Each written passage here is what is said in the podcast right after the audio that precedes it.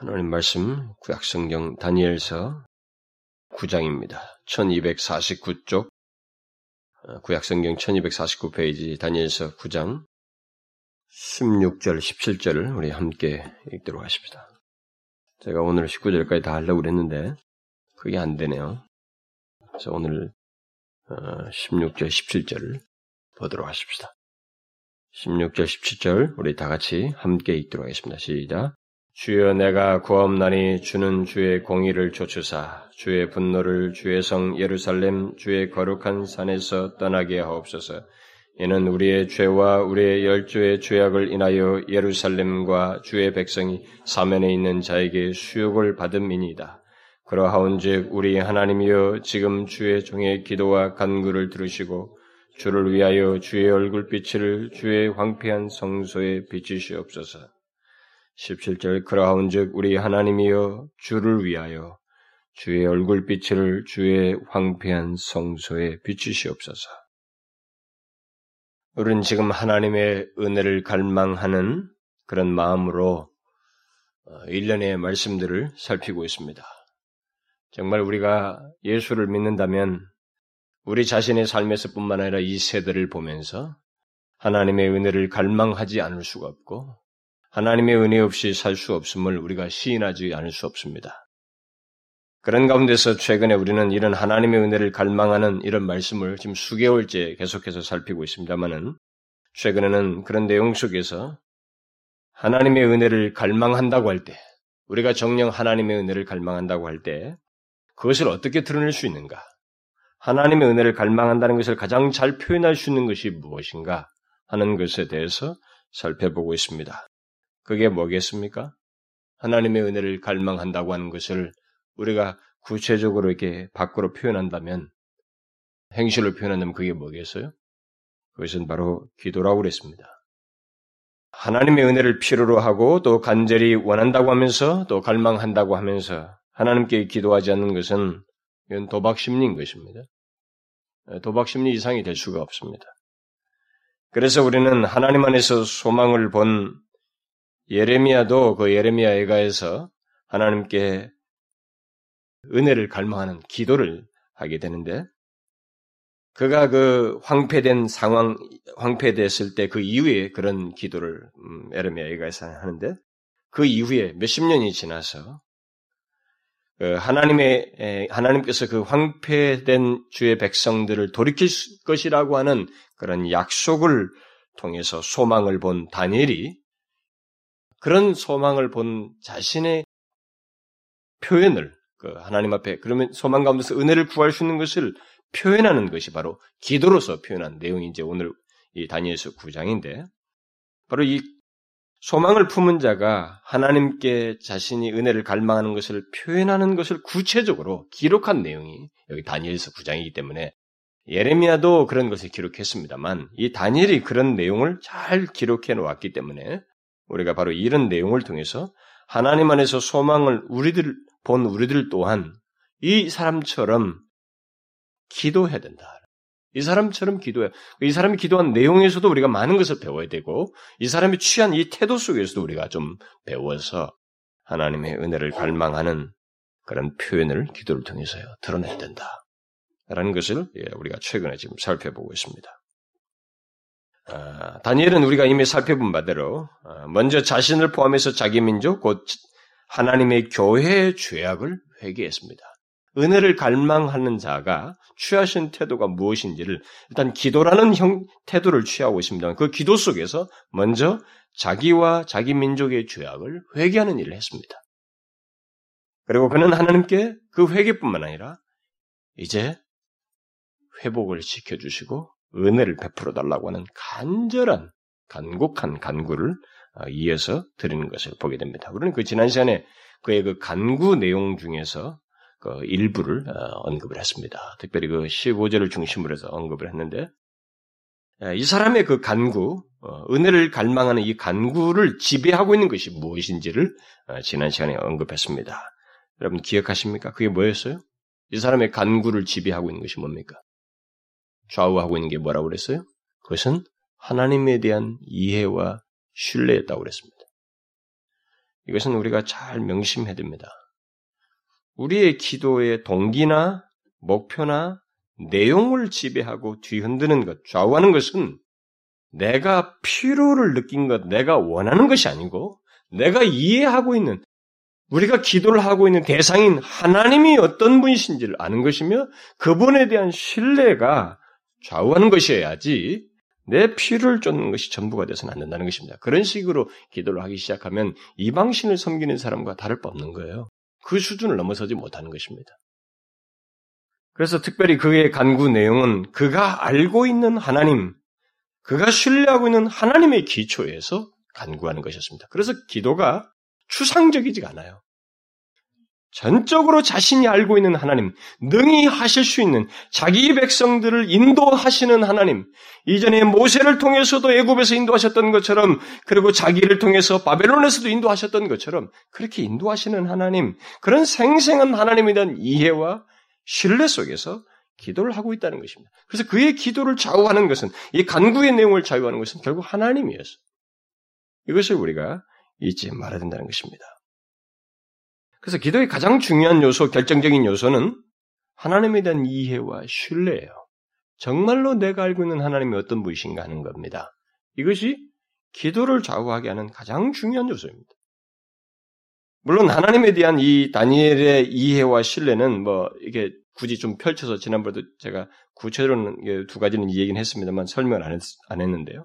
굳이 두 개로 나눠서 얘기를 하자면은 하나님에 대한 그의 이해와 신뢰는 아, 두 가지로 구성되어 있습니다. 그러니까 막연하게 하나님이 어떤 분이시다, 하나님은 이런 분이시다, 이런 분이시라고 해, 라고 하면서 그냥 인용하는 차원이 아니고, 하나는 모세를 통해서 이스라엘 백성들을 출애굽시킨 크신 능력으로 자기 백성들을 인도하셨다고 하는 이전부터 자기 백성들에게 역사해 오신 그 사실, 그리고 그것과 자기 사이에는 시차가 있습니다.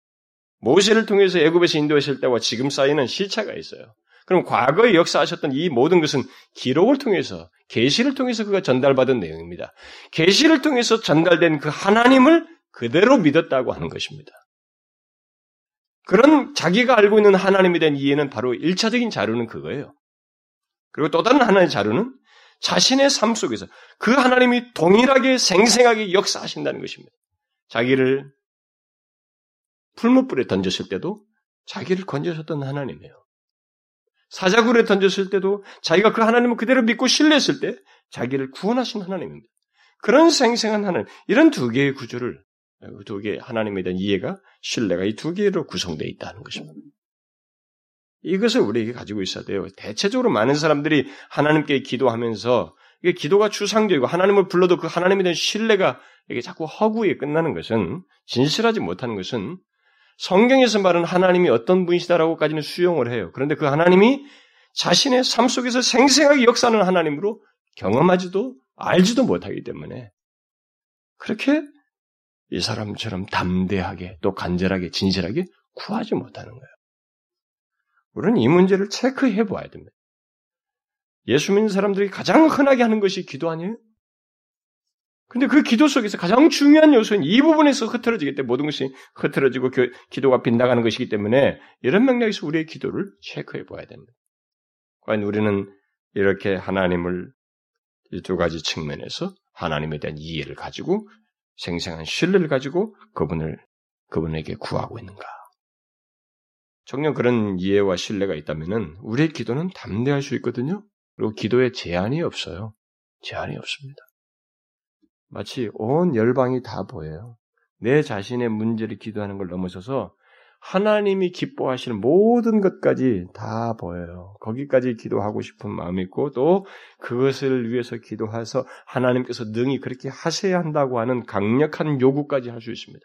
여러분 성경에서 어떤 사람들의 기도 중에 보면 하나님께 마치 따지듯이 강력하게 요구하는 내용들을 많이 보이나요? 그게 어디서 근거예요? 다 하나님이 어떤 분이신지에 대한 이해와 자신의 삶 속에 생생하게 알고 경험한 분명히 하나님은 그러실 수 있다고 하는 이해 속에서 그 신뢰 속에 사는 것입니다. 이것이 없기 때문에 사람들이 기도가 힘이 없는 거예요. 간절하지도 않아요. 고작 자기에게 큰 문제가 있을 때나 그냥 막 살려달라고 응? 그, 그 수준인 것입니다. 그래서 우리는 어, 이 가장 기도의 중요한 부분을 여기에서 이 다니엘의 취한 태도 속에서 우리가 좀 배워야 된다. 어, 먼저 이런 것을 알고 우리가 하나님 앞에 은혜를 갈망해야 된다. 그것이었어요. 자, 그러면 이제 바로 그런 내용 속에서 다니엘이 하나님께 담대하게 간, 간구한 내용, 어, 구체적인 내용들을 어, 오늘 또 계속 이어서 좀 살펴보도록 하겠습니다. 16절 이하에서 다니엘은 구체적으로 자신이 견고하게 믿고 있는 하나님께 이제 간구를 구체적으로 하고 있습니다. 지난 시간에 16절의 말씀을 제가 간단히 언급한, 언급했습니다만은, 어, 그 간구한 내용이, 16절에서 간구한 내용이 무엇이었어요? 그것은 주의 공의를 쫓아 주의 분노를 이제 자기 백성들에게서 떠나게 해달라는 것이었습니다. 왜 주의 분노를 떠나게 해달라고 하나님께 구하였습니까? 그것은 비록 열조의 죄악과 자신들의 죄로 인해서 주의 분노가 있게 되었지만 그로 인해서 주의 성 예루살렘과 주의 백성이 사면에 있는 자들에게 이방 사람들에게 수욕을 받기 때문입니다. 라고 말을 했습니다. 그냥 한 도시와 한 백성이 수욕을 받는 것이 아니고 주의 성 예루살렘과 주의 백성이 수욕을 당하고 있기 때문에 하나님께서 이제 분노를 거두어 주십시오. 이렇게 구하고 있는 것입니다. 주의 성 예루살렘과 주의 백성이 이방인들로부터 수욕을 받는 것이 이 사람이 하나님께 간구를 더 힘있게 하게 하는 한 요소로 작용하고 있어요. 이것은 우리가 하나님 앞에 간구할 때 어떤 시각에서 기도를 하고 어떤 내용을 말해도 이 내용을 어떤 측면에서 바라보고 기도를 해야 되며 그것이 어, 결국 응답받을 기도가 무엇인지를 여기서 보게 되는 것입니다. 예, 우리는 이런 맥락 속에서 우리의 비참함을 다룰 필요가 있어요. 하나님 내가 너무 힘들어요. 이 수준에서 뭐 넘어서야 넘어서야 된다는 것입니다. 하나님의 백성의 비참함이 결국 이방인들에게 다른 세상 사람들에게 수요거리가 되어서 결국 하나님의 명성의 손상을 입기 때문에 하나님 분노를 거두십시오. 저를 이 상태에서 구원해 주십시오. 이렇게 구할 수 있어야 된다라는 겁니다. 오늘날로 말하자면은 하나님 이 세대의 교회를 보십시오. 우리들의 교회와 결국 주의 교회와 주를 믿는 우리들이 이 세상으로부터 조롱거리가 되고 없인 여기는 현실과 상태를 인하여서 하나님 아, 이, 이렇게 됨으로써 주의 이름에 주의 명성에 손상을 입으니 하나님 분노를 거두시고 우리를 회복시켜 주옵소서. 이런 시각에서 이런 맥락 속에서 하나님 앞에 간구를 해야 된다는 것입니다. 결국 주의 교회와 주의 백성이기 때문에 우리는 우리에게는 우리 앞에는 항상 주의라고 하는 이 소유격이 붙어 있기 때문에 그래서 하나님과 뗄 수 없는 관계를 가지고 있기 때문에 하나님 우리를 비참한 상태에서 그냥 놔두지 마십시오. 여기서 건지시옵소서라고 구할 수 있어야 된다. 우리는 다니엘의 그 나머지 간구 속에서도 다니엘이 바로 그런 시각에서 간구를 하고 있는 것을 어, 보게 됩니다. 오늘 이제 중점적으로 살필 것이 17절인데 17절을 보게 되면 그가 계속해서 간구를 하죠. 우리 하나님이여 지금 주의 종의 기도와 간구를 들어, 들으시고 들어달라고 하면서 주를 위하여 주의 얼굴빛을 주의 황폐한 성소에 비추시옵소서. 제가 지난 시간에 여기서 소유격이 주의라고 하는 말이 굉장히 많이 나온다고 그랬죠. 이걸 아주 유념해서 봐야 됩니다. 아, 이 사람이 지금 말장난하는 거 아니거든요. 이 사람을 지배하고 있어요. 이 간구를 지배하고 있습니다. 간구를 지배하고 있는 것은 주예요, 주. 하나님이에요. 그런 시각에서 자신의 모든 상황을 보고 있습니다. 그래서 이 기도가 담대하고 간절한 거예요. 주를 위하여 주의 얼굴빛을 주의 황폐한 성소에 비추시옵소서. 16절에서 다니엘은 주의 분노를 주의 성 예루살렘에서 떠나게 해달라고 예, 분노를 떠나게 해달라고 하는 차원에서 좀 소극적인 측면에서 하나님께 간구를 했습니다. 그러나 여기 17절에서는 적극적인 측면에서 기도하고 있죠. 주를 위하여 주의 얼굴빛을 적극적으로 이 주의 황폐한 성소에 비춰주옵소서라고 구하고 있습니다. 그런 하나님의 분노를 음, 거두는 것을 넘어서서 자기 백성들에게 하나님은 얼굴빛을 비추어야 된다고. 그래서 자기 백성들을 회복시켜서 정상적인 상태로 놓으셔야 된다고 간구를 하고 있습니다. 결국 이, 이 적극적인 그의 관심 속에, 간구 속에서 그의 관심은 온통 주의 성소예요. 주의 성소가 황폐해 있음으로써 하나님의 명성과 영광이 업신여기고 있다는 거예요. 그러니까 이 사람이 무엇을 간구해도 어디에 초점을 주고 비중을 두고 있는지를 우리가 봐야 됩니다.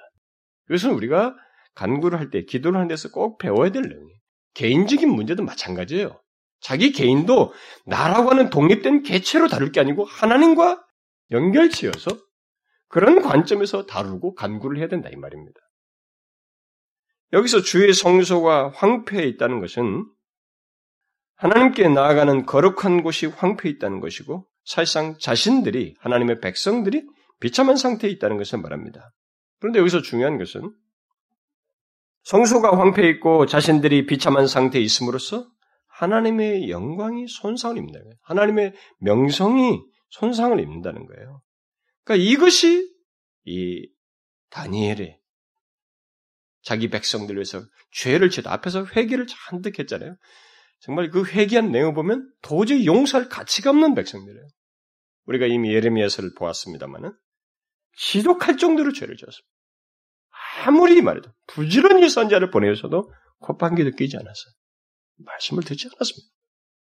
그런 전적을 가지고 있음에도 불구하고 회개하면서 이 사람이 오히려 간곡하게 또 담대하게 하나님 앞에 구할 수 있는 것이 바로 이거예요. 자신들이 황폐해 있음으로써 비참한 상태에 있음으로써 하나님의 이름과 영광이 손상을 입는다는 것입니다. 제가 이런 논지는 하나님의 영광의 그 책에서도 이미 하나님의 영광의 설교할 때 굉장히 많이 말했습니다. 그런데 우리가 이 간구의 흐름 속에서 또 이 종착점에 왔어요. 우리가 생각해 볼 일이에요.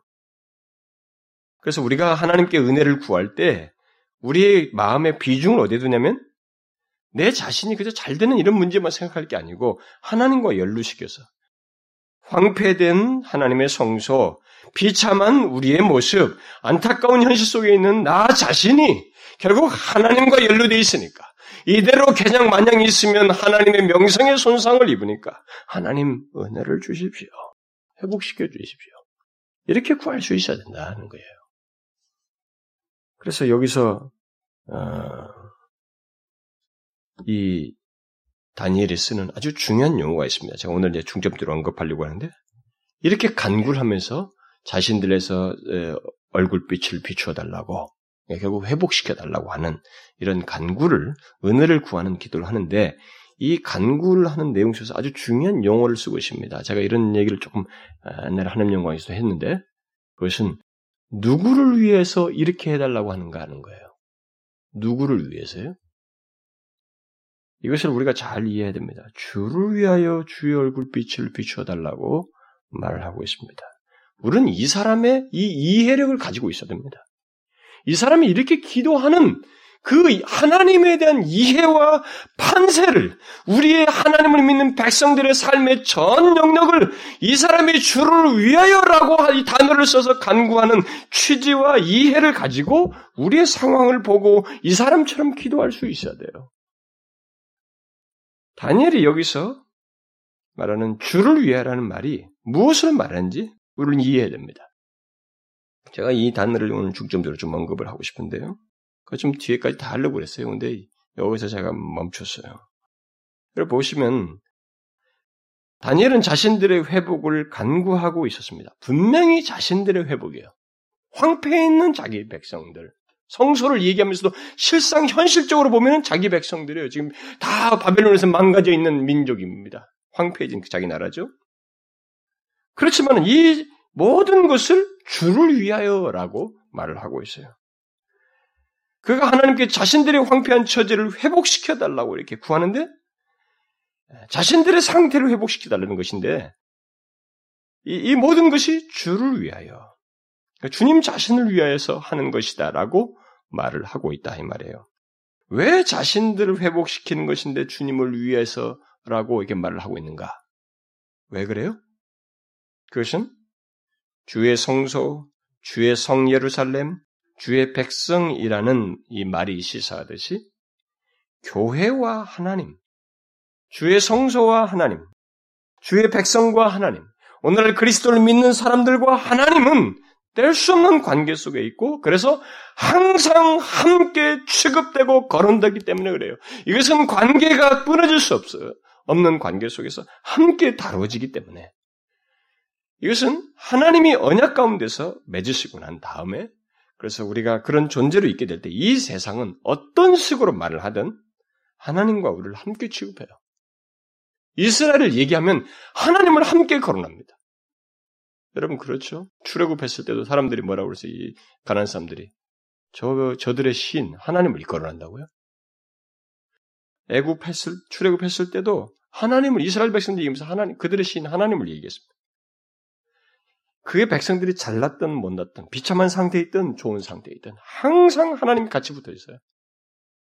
이걸 하나님이 지금 알고 있고 그것을 다니엘 또한 정확하게 알고 있습니다. 예수 믿는 우리가 거론될 때마다 하나님 또는 예수가 항상 거론되는 것입니다. 그렇지 않을 수가 없어요. 여러분들이 실험해 보시면 알아요. 자기가 예수 믿는다는 걸 일단 그 사실을 알고 사는 가운데서 드러나는 가운데서 같이 취급돼요.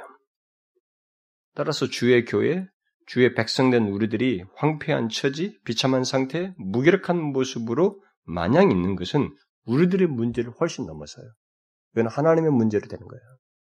무슨 말인지 아시겠습니까? 여기서 이 사람이 말한 주를 위하여라고 하는 이해를 우리는 정확하게 해야 됩니다. 우리의 문제를 훨씬 넘어서요. 아니, 하나님의 영광과 명성과 관련되어 있어요. 거기에 손상을 입게 돼요. 만약 우리가 비참한 상태에 마냥 있게 되면. 바로 그런 사실 때문에 다니엘은 주를 위하여 황폐한 주의 성소를 회복시켜달라고 얼굴빛을 비춰달라고 담대히 간구한 것입니다. 이것은 우리에게 아주 중요한 사실을 시사합니다. 그것은 하나님과 우리 사이의 관계의 근거에서 우리는 하나님께 간구를 해야 된다는 것입니다. 하나님과의 관계 차원에서 우리를 하나님과의 관계 차원에서 항상 간구를 해야 된다는 것입니다. 자꾸 하나님과 분리된 내 자신의 독립된 문제, 내 자신을 독립된 개체로 놓고 내 자신의 문제만을 생각해서 하나님을 분리된 존재로 생각하고 간구하지 말아야 된다는 거예요. 항상 하나님과 우리를 뗄수 없는 관계, 분리될 수 없는 관계 차원에서 간구를 해야 된다는 것을 우리에게 말해줍니다. 뒤에 19절에서도 다니엘은 똑같은 맥락에서 기도해요. 나의 하나님이여 주 자신을 위하여 하시옵소서 곧 회복시키시옵소서라고 구합니다. 왜냐하면 주의 성과 주의 백성이 주의 이름으로 일컫는 바 되기 때문입니다.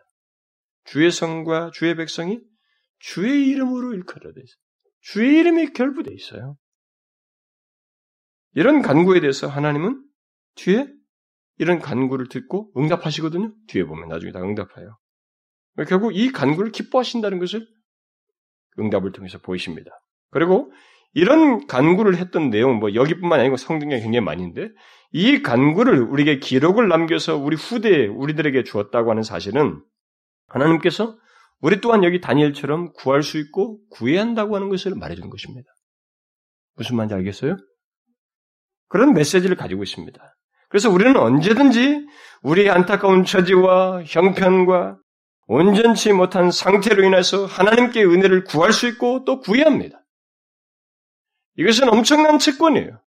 그래서 하나님 앞에 자신들의 처지가 어떤데도 불구하고 하나님과의 관계에 문제가 있음에도 불구하고 기도하지 않는 것은 자신이 엄청난 채권을 포기하는 거예요. 영광스러운 포, 채권을 포기하는 것입니다. 우리는 구할 수 있어요. 교회의 안타까운 모습과 상태로 인하여서 우리는 하나님께 요구할 수 있습니다. 은혜를 구할 수 있어요. 그러나 우리가 그것들을 하나님께 구할 때 우리의 마음을 지배해야 할 한 가지 사실은 여기 다니엘이 이해한 것과 같은 하나님과 우리 사이의 관계에 대한 이해가 있어야 돼요. 이 사람이 하나님에 대한 이해가 어떠했고 또 하나님과의 그 어, 하나님을 그 신뢰했던 그것이 우리 가운데 기본적으로 배경 속에 있어야 돼요. 이게 없으면은 이 사람처럼 기도하는 것은 굉장히 가벼워요. 자기 여러분 기도하면서 우리 스스로 알잖아요. 내가 어떤 용어와 어떤 표현으로 하나님 앞 내 마음을 담아서 기도할 때 이것이 정말로 하나님께 간절하고 마치 하나님과 내가 하나가 돼서 그분이 마치 얼마든지 내 기도를 들으시고 응답하실 분으로 신뢰 속에서 하는 것인지 마치 하나님을 제3자처럼 여기시고 멀리 계신 분으로 나 혼자 마치 무슨 뭐 그 저기 돌덩어리 안처럼 기도하는 사람처럼 주문하듯이 그냥 가볍게 기도하는 것이 우리 스스로가 아닙니다. 우리의 기도는 우리가 하나님 앞에 간구를 할 때 우리의 마음을 지휘할 것은 하나님과 우리 사이의 관계예요. 하나님은 그런 맥락에서 우리를 비참하게 놔두실 수가 없습니다. 이것을 우리가 알아야 돼요. 하나님은 하나님을 믿는 백성들을 비참하게 놔두실 수가 없습니다. 설사 우리가 죄를 범하였다 해도 하나님은 우리에게 징계하실 수 있습니다. 그러나 징계하실 망정 그렇다고 해서 우리의 관계를 끊으실 수는 없어요. 우리를 비참한 상태에 그냥 마냥 놔두실 수는 없습니다. 그러기 때문에 제가 우리들의 현실을 인하여서 너무 이 세대가 막막하고 돌이킬 수 없을 것 같다고 하는 것에 대해서 단정하지 말고 이 모든 것을 아시고 계시는 하나님을 기억하자. 그분 안에서 소망을 보고 기도하자는 거예요. 그분께 은혜를 구하자는 것입니다. 하나님은 우리를 언약 가운데서 함께 스스로를 묶으셨습니다. 피로 생명을 걸고 묶으셨어요. 그러므로 우리는 하나님께 우리를 비참한 상태에 놔두지 마시고 회복시켜 달라고 담대히 구할 수 있고 구해야만 하는 것입니다. 우리는 하나님께 우리를 회복시키고 회복시키시고 아, 구원해 주실 것을 간구할 때 이것이 우리 자신의 문제를 넘어서서 하나님 자신을 위하시는 것이라고 하는 이 사실을 알고 구해야 됩니다. 그러니까 여러분이 정확한 믿음의 이해를 가지고 있어야 돼요. 지식으로 수용하는 게 아니고 실제로 하나님께서 우리를 회복시키시고 내 개인과 교회를 조국 교회를 회복시켜야 하는 것은 이게 우리들을 위하는 것을 훨씬 넘어. 물론 현실적으로 우리를 위하지만은 궁극적으로 이것은 하나님을 위하시는 것이기 때문에 우리는 이 문제를 담대하게 구할 수 있고 구해야 돼요. 물론 경솔히 행하면서 죄악 가운데 있으면서 그렇게 모방하라 이 말은 아니에요. 다니엘처럼 자신들의 죄악을 슬퍼하며 회개하는 가운데서 또 하나님을 진실로 신뢰하는 가운데서 그렇게 구할 수 있다는 것입니다. 그런 태도 속에서 우리는 우리의 처지를 인하여서 하나님께 우리를 구하면서 회복시켜 달라고. 하나님 이게 전부입니까? 우리가 하나님을 믿고 하나님을 알고 살아가는 게 이게 전부입니까? 하나님께서 이전에 주의 백성들 가운데 은혜로 역사하셨던 것이 있지 않습니까? 그 하나님이 지금도 동일하게 역사하실 수 있잖아요. 다시 무기력해져가고 생기를 상실해가는 우리들에 대해서 하나님 은혜로 임하셔서 회복시켜 주십시오. 이렇게 구할 수 있어야 된다는 거예요. 왜냐하면 그것이 바로 하나님 자신을 위하시는 것이기 때문에 이 사실을 잊지 마십시오. 성경을 보게 되면 여러 사람들이 이런 사실을 알고 하나님을 붙, 하나님을 붙들며 간구했던 것을 보게 됩니다. 저는 그것을 인용하고 싶어요. 왜냐하면 그것이 너무나 큰 위로가 되기 때문에. 여러분 모세가 그래 했거든요. 모세가 그런 기도의 아주 대표자예요. 그런데 모세를 생략하고 여러분 다윗 같은 거 보면 다윗이 그렇게 하고 있습니다. 우리가 잘 알고 있는 그 유명한 시 시편 23편에서 다윗이 기도한 내용이 있어요. 여호와는 나의 목자신이라고 한 뒤에 뭐라고 그랬어요? 그가 내 영혼을 소생시키시고 자기 이름을 위하여 의의 길로 인도하시는도다.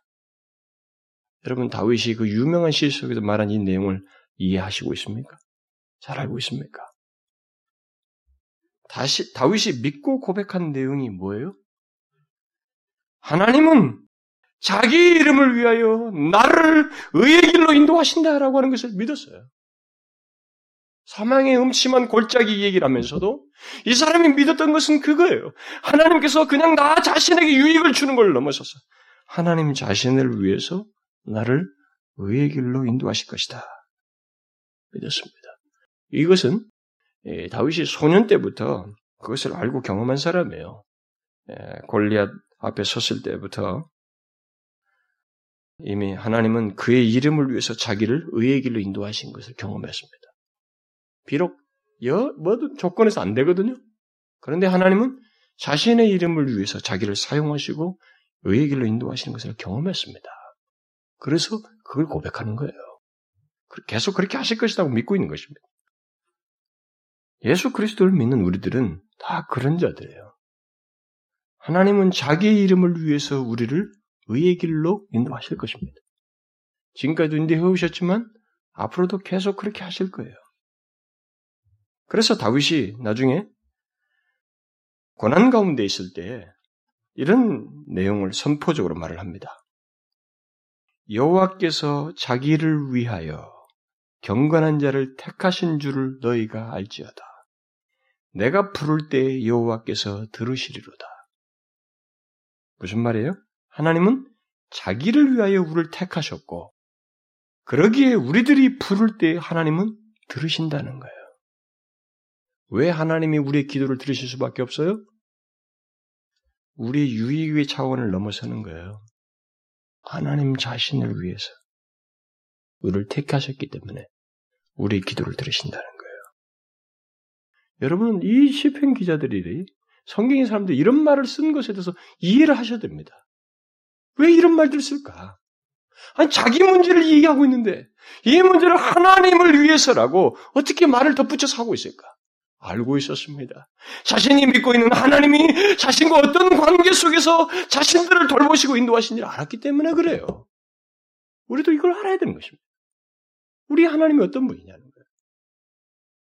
다윗이 고난 중에서도 흔들리지 않고 오히려 견고한 모습을 가질 수 있었던 것은 바로 이런 사실을 알고 있었기 때문에 그런 것입니다. 그래서 우리가 이 사실을 기억하고 살아야 됩니다. 하나님은 자기를 위하여 우리를 택하시고 그래서 우리가 부를 때 들으십니다. 아시겠어요? 하나님은 우리의 기도를 들으셔요. 자기를 위해서 택하셨기 때문에. 또 우리는 다른 시편 기자가 이런 그런 예, 같은 맥락에서 하나님께 고백한 것을 보게 됩니다. 예, 시편 79편 기자가 하나님께 자신들을 그 비참한 상태에서 구원하시기를 어, 구하는데 마치 여기 다니엘처럼 간구를 해요. 우리 구원의 하나님이여 주의 이름의 영광을 위하여 우리를 도우시며 주의 이름을 위하여 우리를 건지시며 우리 죄를 사하소서. 자, 여러분 이런 기도를 잘 봐야 됩니다. 이런 사람들이 도대체 뭘 알고 이렇게 기도했는지 우리가 생각해 봐야 돼요. 주의 이름의 영광을 위하여 우리를 도우시며 주의 이름을 위하여 우리를 건지시며 우리의 죄를 사하소서. 그는 자신들을 도우시고 건지시며 자신들의 죄를 사해달라고 구하는데 그 모든 것을 주의 이름의 영광을 위해서 또는 주의 이름을 위하여 그리 해달라고 구하고 있습니다. 뻔뻔한 간구 같습니까? 아니에요. 그는 하나님을 믿는 자신들에게 하나님의 이름, 그의 이름의 영광이 연관되어 있고, 그는 분명한 이런 연관된 사실 속에서 자신들을 도우시고 건지시고 죄를 사실 수 있고 사셔야만 하는 분이라고 하는 믿음 속에 산 얘기예요. 그래서 정령 하나님을 믿는 사람은 죄를 설사 지어도 이 사람처럼 기도할 수 있을 만큼 하나님을 믿어야 돼요. 하나님, 주의 이름을 위하여 나의 죄를 사하소서. 이렇게 할 수 있어야 됩니다. 뻔뻔한 것을 생각하기에 앞서서 자신이 믿는 하나님과 자신 사이의 관계에 대해서 이런 믿음을 하나님에 대한 이해와 신뢰를 가지고 있어야 된다는 거예요. 그게 하나님을 제대로 믿는 거예요.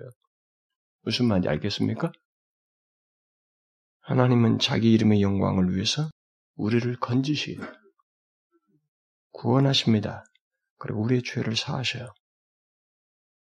또 다른 시편 기자는 우리를 우리는 하나님의 특별한 소유이기 때문에 하나님께서 자신을 위해서 우리를 역사하셔야 된다고 하는 그런 논지 속에서 이렇게 선포합니다.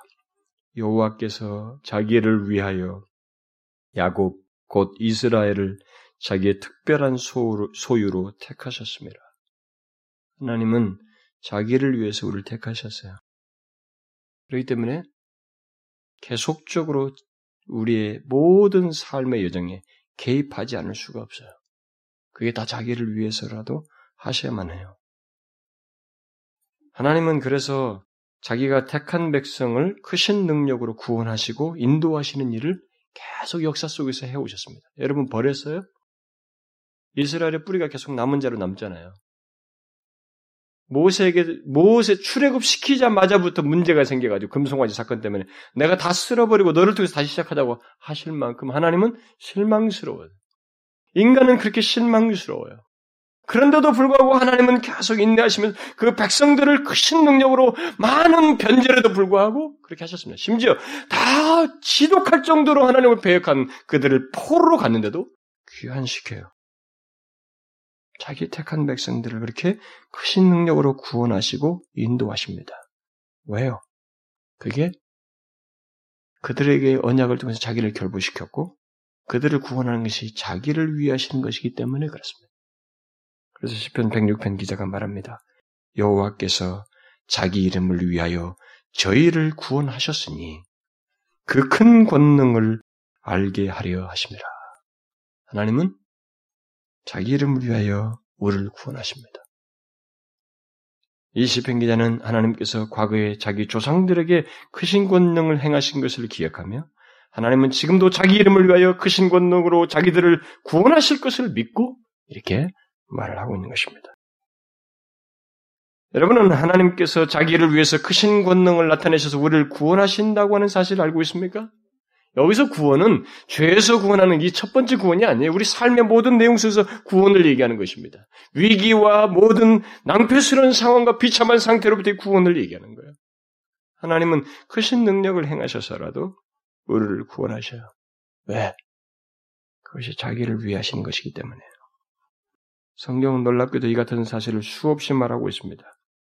저는 이 같은 복된 사실을 소망스러운 내용을 더 말하고 싶어요.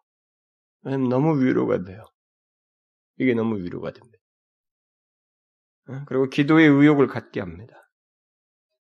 하나님은 이 복된 사실을 선지자 이사야, 에레미야, 예스겔 이런 선지를 통해서 자신이 직접 말씀을 하셔요. 그들을 통해서 선포를 하십니다.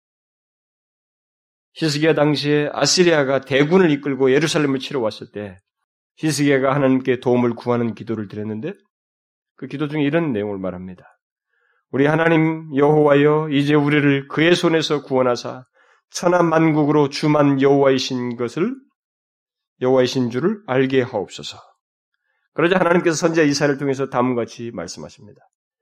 대저 내가 나를 위하여 대저 내가 나를 위하여 내 종 다윗을 위하여 이 성을 보호하고 구원하리라. 이게 하나님 응답이에요. 하나님은 자기 백성들이 있는 성을 보호하며 구원하는 것을 두고 나를 위한다라고 말하고 있습니다. 이 사실을 우리가 기억해야 되는 것입니다. 하나님은 자기 백성들을 보호하시고 구원하셔야 돼요. 하시게 됩니다.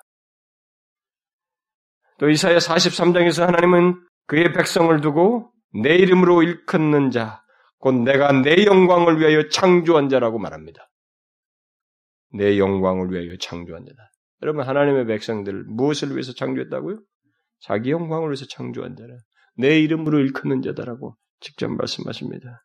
또 이 백성은 내가 나를 위하여 지었다라고 말합니다. 하나님께서 자기 이름을 위해서 우리를 지었다고 말하고 있습니다. 그러면서 이렇게 말해요. 나는 나를 위하여 너의 허물을 도말하는 자니 내 죄를 기억지 아니하리라.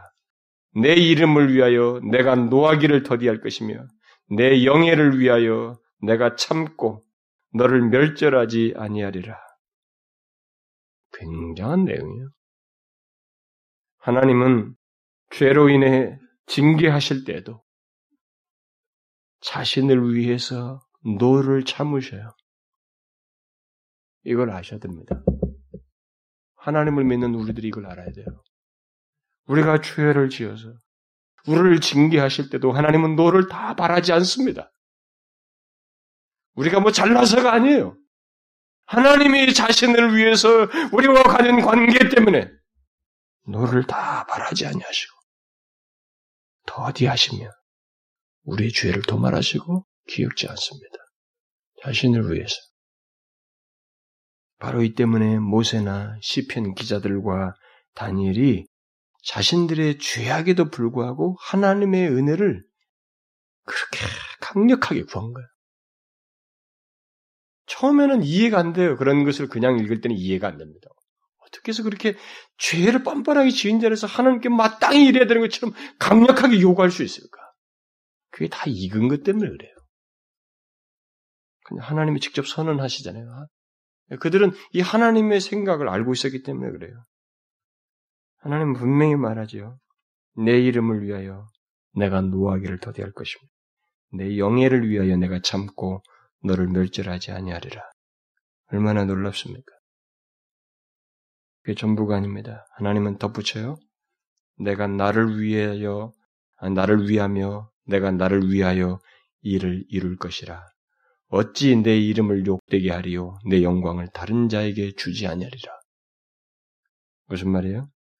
그의 백성들이 비참한 상태에 있음으로써 그들의 하나님 여호와의 이름이 욕되게 되고 마치 이방신들이 바벨론 사람들이 믿는 어, 주변국들이 그런 사람들이 믿는 신이 참신인 것처럼 그래서 그들에게 영광이 돌아가는 이런 일을 허용치 않겠다는 거예요. 그럼 반대로 뭡니까? 결국 자기 백성을 어떻게 해서든지 회복시키겠다. 그냥 놔두지는 않겠다는 거예요. 왜냐하면 그것이 자기 이름을 욕되게 되기 때문에. 그래서 여러분 이런 면에서 보면 하나님 그래서 우리 선지서에 보면 선지자들의 후반부의 그 기도가 향한 거 앞에 막 죄로 가득 찬 얘기에다가 후반부에 가서 굉장히 탐대하게 구하거든. 아니 뭐, 무슨 근거로 이럴까? 의문이 여기서 다 풀리는 거예요. 다른 거 아니에요. 그들은 자기를 위하는 자기 백성들, 하나님의 백성들을 위하시는 것은 결국 하나님을 위하시는 것이다라고 하는 것을 알고 있었습니다. 그렇기 때문에 겸비하여서 죄를 회개하면서도 확신이 있었던 거예요. 하나님은 우리를 돌이키신다. 확신이 있었어요. 여러분은 그런 확신이 있습니까? 하나님께서 여러분과 저를 어떤 상황에서든 결국 회복하실 것이라고 하는 확신이 있습니까? 하나님 때문에. 하나님 자신을 위하셔서 우리를 그렇게 하실 것이기 때문에 회복하실 것이다. 라고 하는 믿음이 있어요? 여러분 잘 생각해 보세요. 제가 여러분들에게 계속 얘기합니다. 우리가 믿는 하나님은 절대 죽은 신이 아니에요. 지난 시간에도 제가 다니엘이 얘기를 했잖아요. 죽은 신이 아니에요. 이렇게 믿고 믿는 바를 증명하시는 하나님이에요. 실제로 다니엘이 이 기도를 하고 나서 하나님은 포로 교환시켜요. 실제로 자신의 영광을 위해서 포로 교환시킵니다. 고레스가 가라고 그래 다. 다 가라고 그럽니다. 하나님을 인정하면서 가라고 합니다. 하나님이 높임을 받는 장면이에요. 우리는 이런 맥락에서 하나님의 교회, 하나님의 백성된 우리들이 아무리 최악의 상태, 비참한 상태에 있다 할지라도 그것이 우리의 최후 모습은 아니라고 하는 것을 항상 생각해야 됩니다. 여러분과 제가 개인적으로든 교회적으로든 우리 조국 교회를 바라보든 간에 우리가 경험하고 처하는 처지가 그게 최후 자리가 아니에요. 하나님의 백성은 그 자리가 최후 자리가 아닙니다. 하나님은 우리를 회복시키셔요. 왜? 자신을 위해서. 그것이 자신을 위한 것이기 때문에 이 놀라운 사실을 알아야 됩니다. 우리는 그 어떤 처지에서든 하나님에 의해서 반드시 다시 살게 되고 회복되며 구원을 받게 됩니다. 하나님 백성들은. 그래서 우리가 이 사실을 항상 기억하고 이 사람처럼 구할 수 있어야 되는 거예요. 왜 반드시 그렇게 된다는 거예요? 그것은 하나님께서 우리로 인해서 자신의 이름과 영광이 욕되게 되는 것을 원치 않기 때문에 우리를 위하는 것이 자신을 위하는 것이기 때문에 그렇습니다.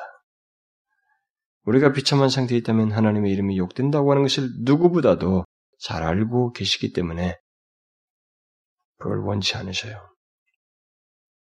그래서 하나님께서 모든 것을 창조하시고 시작하신 자요 주권자이시기 때문에 자신의 영광이 다른 데에 돌려진 것을 원치 않아요. 근데 다른 영, 자신의 영광이 다른 거짓된 우상과 신들에게 돌려지는 일이 어떻게 생기느냐? 하나님을 믿는 사람들이 엉망임으로 생기거든요. 오늘날 이 시대에 각종 우상들이 미신이 득세하고 점, 점쟁이들이 득세하고 뭐 이게 뭐 상상할 수 없는 정도로 퍼지고 있잖아요. 그 돈으로 환산하면 뭐 수조 원에 해당되는 돈이 점쟁이들 점치는데 우리 지금 오늘날 사람들이 쓰고 있다는데 이렇게 하고 무슨 다 이방 종교들이 어? 사상 종교들이고 말이야 우상을 섬기는 종교들이 왜 특세하고 있습니까? 이, 러면서 결국 뭐, 어떤 여파예요? TV 어? 공 대중 매체를 통해서 뭐 결국 공자 같은 개념 이게 뭐 공자의 어떤 사상을 연구한 사람인데 뭐 그런 교수가 말이죠. 거기 와서 뭐 하나님은 무슨 하나님이 전능한 하나님이냐고 이런 독서를 퍼붓는 그게 뭡니까? 그런 일이 어떻게 해서 대중매체 속에서 대, 방송 속에서 있을 수가 있어요? 그만큼 기독교는 이 세상으로부터 무기력한 존재로 보이고 있어요. 전능한 하나님을 믿는다고 하는 생각이 안 보이는 거예요. 세상과 다를 바 없는 모습으로 전락해 있는 거예요. 결국 교회가 무기력해지면 하나님의 이름이 영광이 손상을 입고 대신 영광이 다른 데로 가게 되는 거예요. 그런 사람이 영광을 받아요. 그 교수가 얼마나 영광을 받습니까? 얼마나 인기가 좋습니까? 그 나이 든 사람이고 다른 사람 다 모여 그 강의 들으면서 박수를 열광합니다. 김yok 교수 말이에요. 거듭나지 않은 자의 계시를 알지 못하는 자의 그저 무지한 반론인데 거기에 사람은 열광하고 기독교를 우습게 하고 하나님을 짓밟는 이런 일이 생겨요. 결국 영광이 거꾸로 돌아. 하나님이 이걸 오래 놔두지 않아요. 원치 않아요. 이런 사실을 알고 우리가 다니엘처럼 구할 수 있어야 되는 거예요. 제발 이런 부분에서 눈을 떠야 됩니다. 하나님은 스스, 자신의 영광을 받으셔야 마땅한 분이에요. 자신이 왜 다른 자에게 영광을 주지 않겠다고 하냐면 자신이 창조주요 모든 것의 통치자이고 주권자이기 때문에 그래 창조주는 유일하잖아요. 인간들이 연구하는 게 뭡니까? 다 과정적인 거잖아요. 처음을 처음부터 있게 하시고 주관하시는 자신이 홀로 계신 분이시기 때문에 영광을 다른 데 돌리기를 원치 않아요. 그건 허용할 수 없는 문제죠. 다 가짜인데 사실이 아닌데. 그래서 우리가 지난주도 다니엘을 통해서지만 그가 믿는 하나님이 어떤 분이신지 명확하게 능력 있게 드러나니까 결국 바벨론의 대제국의 왕인 느부갓네살이나 어? 메대의 왕이었던 다리오 왕이 하나님을 인정하잖아요. 그래서 하나님 함부로 말하면 다 죽이겠다고 협박하는 조서를 온 그 제국에도 다 보내지 않습니까? 이런 일이 생기는 거예요. 여러분, 우리의 하나님은 자신의 영광을 위해서 우리를 비참한 상태에 놔두지 않는 분입니다. 그는 자기 이름을 위해서 우리를 반드시 회복시키시고 끝까지 인도하시는 분이에요. 그러므로 우리는 어떤 처지에서든 하나님께서 우리를 반드시 회복시키실 것이라고 하는 그 믿음을 가지고 하나님께 간구할 수 있어야 됩니다. 최악의 상태랄지라도 거기서 절망하지 말고 이렇게 하실 하나님을 믿고 구할 수 있어야 됩니다. 설사 우리들이 범죄하여 징계를 받고 일시적으로 비참한 상태에 이르는 일이 있다 할지라도 하나님은 자신의 이름을 위해서 우리를 결국에는 회복시키실 것이라고는 믿음을 바라가고 어? 믿음을 가지고 하나님께 기도할 수 있어야 됩니다. 하나님께서 선지자 에스겔에게 이런 말을 했어요. 내가 그들이 거하는 이방인의 목전에서 그들에게 나타나서 그들을 애굽 땅에서 인도하였나니 이는 내 이름을 위함이라. 내 이름을 그 이방인의 목전에서 더럽히지 않으려 하려 행하였습니다. 하나님께서 애굽, 애굽에서 이스라엘 백성들에게 출애굽 시키면서 능력을 행하신 것이 다 누구 때문에? 자기 이름을 위해서. 자기 이름이 더럽히는 것을 원치 않아서. 그렇게 하셨다는 거예요. 이건 우리에게 놀라운 사실을 조명해 주는 거예요. 여러분과 제가 아무리 비참한 상태에 있다 할지라도 그게 전부가 아니라는 거예요. 자신의 이름을 위해서 하나님은 끌어내요. 이렇게 세운다는 겁니다.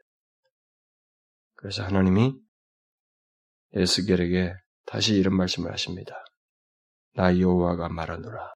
내가 이제 내 거룩한 이름을 위하여 열심을 내어 야곱의 사로잡힌 자들을 돌아오게 하며 이스라엘 온 족속에게 긍휼을 베풀지라. 어떻게요? 그렇게 하시잖아요.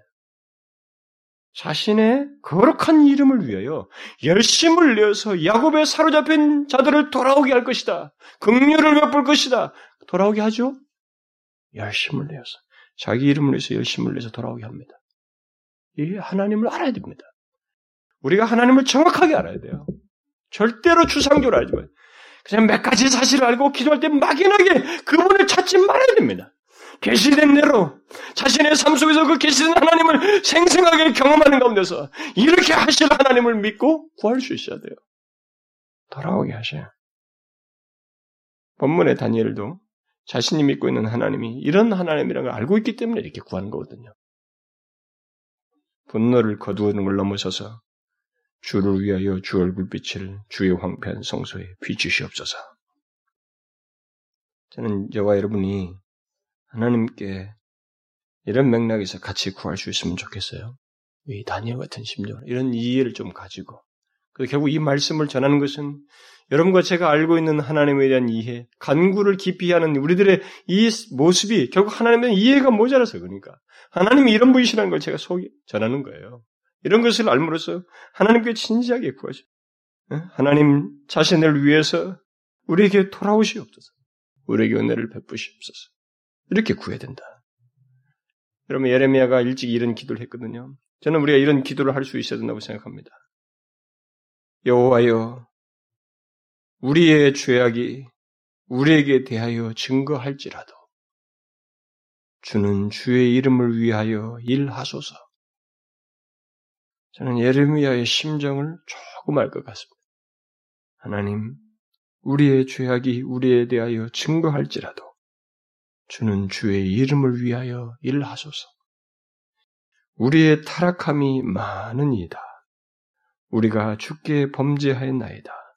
여호와여, 주의 이름을 위하여 우리를 미워하지 마옵소서.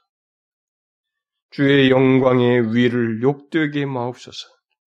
우리와 세우신 주의 언약을 기억하시고 패하지 마옵소서. 이렇게 기도합시다. 네? 하나님 주의 이름을 위하여 비록 죄가 있다 할지라도 우리를 위해서 일하십시오. 우리를 미워하지 마십시오. 그 언약을 기억하시고 또 주의 이름을 위해서 우리를 용납해 주십시오. 우리 교회를 보면서 조국 교회를 바라보면서 여러분과 여러분의 가정과 여러분 자신의 상태를 바라보면서 하나님 자신을 위해서 나를 회생시키십시오. 내가 예수를 이게 전부입니까? 이렇게 전부인 것처럼 하나님을 그저 우상 섬기시 막연하게 믿지 않도록 제게 은혜를 주십시오. 우리 교회를 회복시키시오. 조국 교회를 회복시켜 주십시오. 저는 여러분 중에 아직도 이런 식의 기도가 생소하고 별로 감동이 없고 기도할 의욕을 갖지 못하는 일이 또 그렇게 갖지 못하는 사람이 혹 있을 수 있다고 생각이 돼요. 그러나 그건 다른 게 아니거든요. 그 사람은 제가 두 주 전에도 기도가 무엇인지 말하면서 언급했습니다만 하나님에 대한 이해가 신뢰가 미미하거나 형식적이기 때문에 그럴 거예요. 더욱 정확하게 쉽게 말하자면 하나님의 크심과 그의 은혜의 역사를 충분히 몰라서 그렇습니다. 너무 몰라서 그래요. 하나님의 크심을 아는 자들은 여기 다니엘처럼 간구할 것입니다. 또 간구해야 돼요. 여러분 그렇게 기도합시다. 하나님, 자신을 위해서 우리에게 오시옵소서. 하나님 자신을 위해서 영적으로 낮아 있는 우리 자신에게 임하시옵소서. 하나님 자신을 위해서 고통 가운데 있고 절망 가운데 있는 우리들의 현실 속에 영적으로 낮아져 있는 우리들에게 얼굴빛을 비춰주십시오. 자신을 위해서 나와 우리 교회와 이 조국 교회를 회복시켜 주십시오. 하나님 그리해 주십시오. 예레미야가 말한 것처럼 하나님 우리를 미워하지 마십시오. 주의 이름을 위하여서 우리는 그렇게 구할 수 있는 사람들이에요. 앞에 주애가 있거든요. 우리는 우리는 주의 백성이에요. 주의 이름이 결부된 사람들입니다. 그런 사람들이기 때문에 이렇게 구할 수 있어요. 구해도 됩니다. 또 요구할 수 있어요. 그러니까 주저없이 그런 하나님에 대한 견고한 신뢰를 가지고 기도합시다. 제가 여러분들에게 계속 이 문제를 가지고 같이 부담을 나누고 있습니다만, 여러분들의 마음이 정말로 하나님의 이런 것들을 사무치게 좀 알고, 마음에 능동적으로 움직였으면 좋겠어요. 예? 그래서 자기 먹고 사는 게 전부 먹고 사는 거나 채워주는 하나님 정도로 생각하지 않기를 바랍니다. 그건 너무 하나님을 몰라요. 하나님은 풍성히 경험하지 못하는 것입니다. 제발 그 수준을 넘어서십시오. 하나님은 우상이 아니에요. 인격적인 하나님이고 무한히 자신을 우리에게 보이시는 분이십니다. 그러니 그 하나님의 역사를 간구합시다. 우리 교회 속에서도 역사해 주시기를. 제가 얼마 전에 새벽 기도에 그렇게 기도했어요. 그 기도를 할 때 제 마음이 너무 간절해졌어요. 이 다니엘의 기도였습니다. 하나님 제가 은혜 주심을 갈망하며라고 이 말씀을 계속 갈망하면서 기도를 아, 전하고 기도를 했는데 우리들에게 하나님께서 자신의 은혜를 나타내시지 아니하시면 제가 뭐가 됩니까? 제가 전한 것은 다 무엇이며 하나님은 어떤 분이시라고 사람들에게 알려지겠습니까? 그러니 하나님, 이건 제 소관이기 전에 하나님 소관입니다. 하나님 자신을 위해서라도 그리 해 주십시오. 그렇게 제 마음이 하나님께 구할 때 제 마음이 너무 간절해졌어요. 담대해졌고. 여러분 우리가 그렇게 구합시다. 우리 하나님은 그러시거든요. 자신을 위해서 우리를 반드시 회복시키시는 분이에요. 그걸 믿고 기도합시다. 기도하겠습니다. 하나님 아버지, 하나님 아버지, 우리를 홀로 두지 아니하시고 우리의 모든 것에 자신의 이름을 두시고 자신을 스스로 우리에게 결부시키시며 언약을 맺으심으로 우리를 통해서 영광을 받으시는 하나님. 그 때문에 우리에게 자신의 이름을 두셨기에 우리가 비참한 상태에 있는 것을 허락치 아니하시고 마침내 회복시키시기를 원하시는 하나님. 우리가 그러시는 하나님의 마음과 뜻을 알고 이 다니엘처럼 우리들의 문제를 우리들의 현실과 상태를 구할 수 있기를 소원합니다. 주님 자신을 위하여 주의 얼굴빛을 우리에게 비추시고 우리를 불쌍히 여겨주시고 회복시켜 주시옵소서. 우리들의 이 안타깝고 비참한 모습 때문에 하나님의 이름이 주의 명성이 손상을 입는 일이 없도록 주여 자신을 위하여 일하시옵소서.